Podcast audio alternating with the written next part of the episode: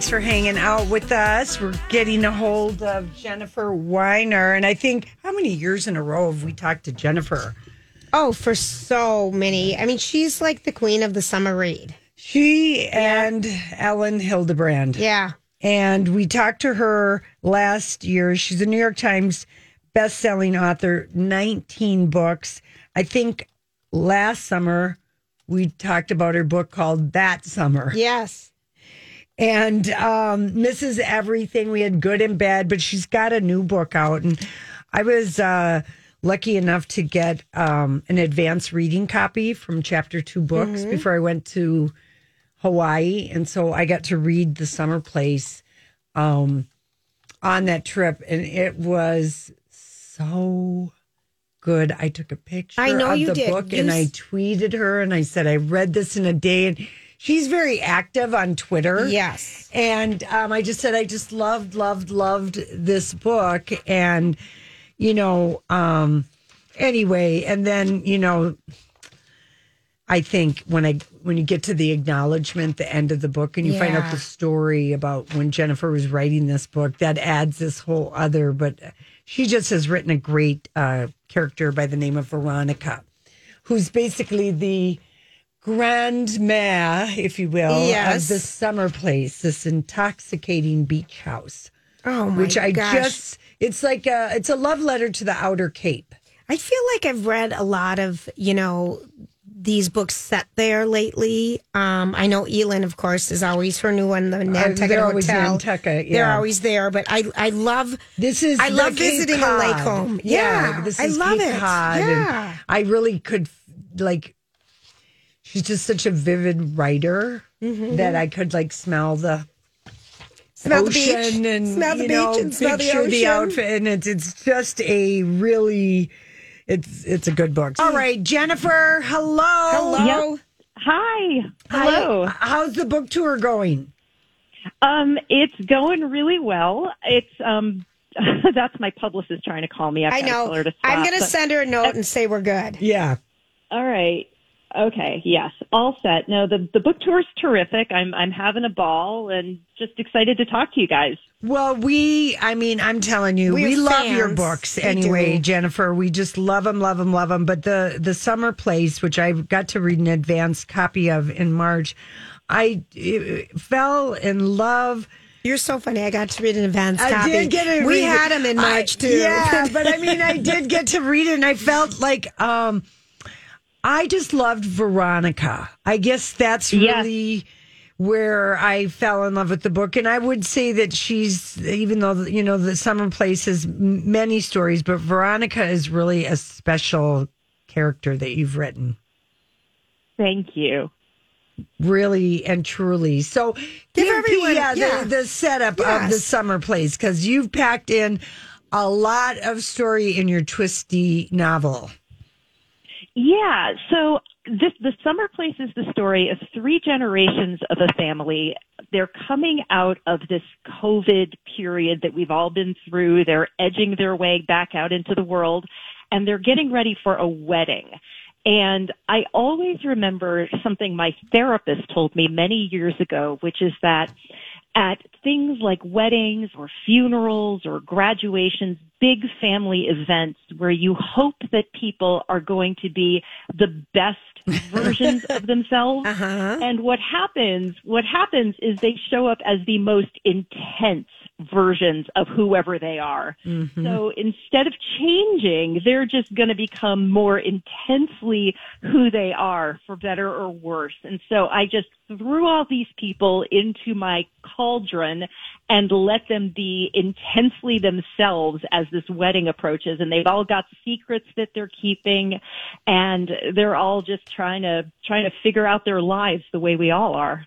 And it's three different generations of family and then coming together for the wedding. Veronica's the Yes, grandmother, yes. I guess you could Yes, say. And she yes. lives in the house in the Outer Banks of Cape Cod, which just, you know, the setting and you know, the picture that you painted, boy, you're like Cape Cod should pay you.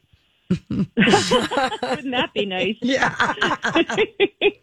I mean, so But yeah, I, Cape Cod is one of my favorite places, and I wanted people to feel like the Cape, and especially this beach house, which ends up being its own character. Yes. I wanted I wanted people to feel that place really intensely Mm-hmm. because you know a lot of us haven't been able to travel or Yeah. go anywhere lately. So the idea that even in your imagination you could be at this place that's so beautiful and wild and free um, was a gift I wanted to give readers. You really, Mhm. you It's really lovely. do in in your book. I mean, I, you could smell it. I mean, it just it, you're just like um, I don't know what happened as you were writing this book in the dark days of COVID, but I think this might be your best book that you've ever written, and you've written so many good ones. I don't even know how to say That that, is- to you.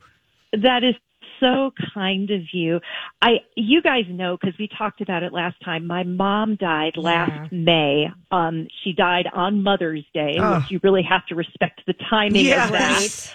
But um, you know, I I was thinking about her when I wrote this book. I was thinking about the things that she loved to do and the gifts that she gave to me and to my mm-hmm. daughters and how much she loved the water and the beach and and swimming and being in Cape Cod.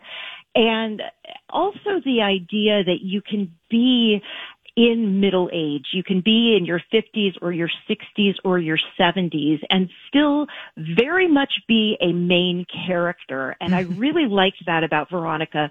She's a grandmother, she's a mother, she's a widow, so she's been a wife, but she's very much her own person as mm-hmm. well. And she's still at her age trying to figure it all out. And you said something. I think I was listening to some Good Morning America interview um, that you just did, and you said something about becoming the matriarch and trying. How do we relocate ourselves? In Yes. I Yeah. love I love that because it's not reinvent. I just kind of love the way you frame that about relocating who we are as women besides the mom, the wife, the sister, the daughter, the the worker, whatever it is. I just I kind of just love that word about relocating um and just kind of honing in on what you really love. Yeah, I, because it's not a reinvention. All the parts are there already. It's just sort of stepping into the next phase of things, I guess is how I think about it. And it's been interesting for me to realize that now I'm the one hosting the holidays and mm-hmm. I'm the one with all of the family photo albums and I'm the one who sort of keeps the memories. And I, I think for Generation X women, for, for women of my generation, the idea that like you've got aging parents on one side, you've got kids who are growing up and, and maybe moving out and moving on on the other side. And I think for a lot of us, there's this moment of reckoning and this moment of like, where am I now and, and who am I now? Mm-hmm. I so can relate. Yeah, and Yeah. yeah, but I do like reading the summer place. I mean, you have just written such a inspiration with Veronica, who you know is parts of your mom. She was just so made. I think every story come to life because you are telling a few different stories, and there's secrets and sacrifices and forgiveness and. We're talking with Jennifer Weiner. The book is The Summer Place, and it is belongs on your book uh, list to read. Um, Jennifer, can we ask you, do you have any say in who does the audio of your book? I actually lobbied very hard for Sutton Foster to read this book because she did such an amazing job with that summer last year. Yes. And she's she's just phenomenal. And she's also, you know, she's a mom. She's got a five year old. She obviously has a very big career that Right. she's handling. Um, and, and she's been through, like I have, the death of a mother, um, which you can read about in Sutton's book, which is called Hooked. And it's all about how crafting kind of saved her life during different points of it. But I, I think she really identified with this material and she was just the perfect narrator for this book. Yeah, that's exciting. yeah. I just I I think women are going to love reading this sitting on the beach and your cover art is fantastic by the way. Thanks. We- yeah, we- I, I'm so we judge happy they're finally putting like fuller figured women on my book. Mm-hmm. That took a long time to happen. It's, but I mean, we judge book by the cover, and it's just a fun, happy But cover. but it is true. You don't Yes. usually see a woman with voluptuous thighs on Mm-hmm. a novel. Yes, yes, and I, I was, um, I mean, my goodness, I, as hard as I lobbied for Sutton, I think I lobbied even harder for those, for those rolls and those curves. Yeah, the, the, it's I- it's very voluptuous Yeah. and curvy, and I like. It, she looks like lots of women we know, if we not are not Well- already her. It was it was hilarious because one of the things my my publicist asked me to do was actually get like a purple floaty and recreate the cover myself. Oh yeah, And I'm going to post the picture on social media soon, but like I had a black bathing suit, I had a white sun hat. Yeah. It was really easy to do. And like my husband took all these pictures and I just like nailed it. And I, I don't think there's a lot of book covers that I could have actually like recreated that Right. easily. We're gonna and it re- really made yeah. We're gonna recreate this at Julia's cabin, and we'll hashtag it the summer place, and we'll each do this pose. Please do. You should start Please get a do. little little thing of women doing this, Jennifer. After they've Well, that's that's the plan. I Okay, think good. once the book's been out a little while and people have had time to read it, Right. because I think it's it's just so fun to be able to like see yourself that way in in popular culture. yeah. Oh, you know, Jennifer, all right, so 19 books, 11 over 11 million copies sold. The book is The Summer Place.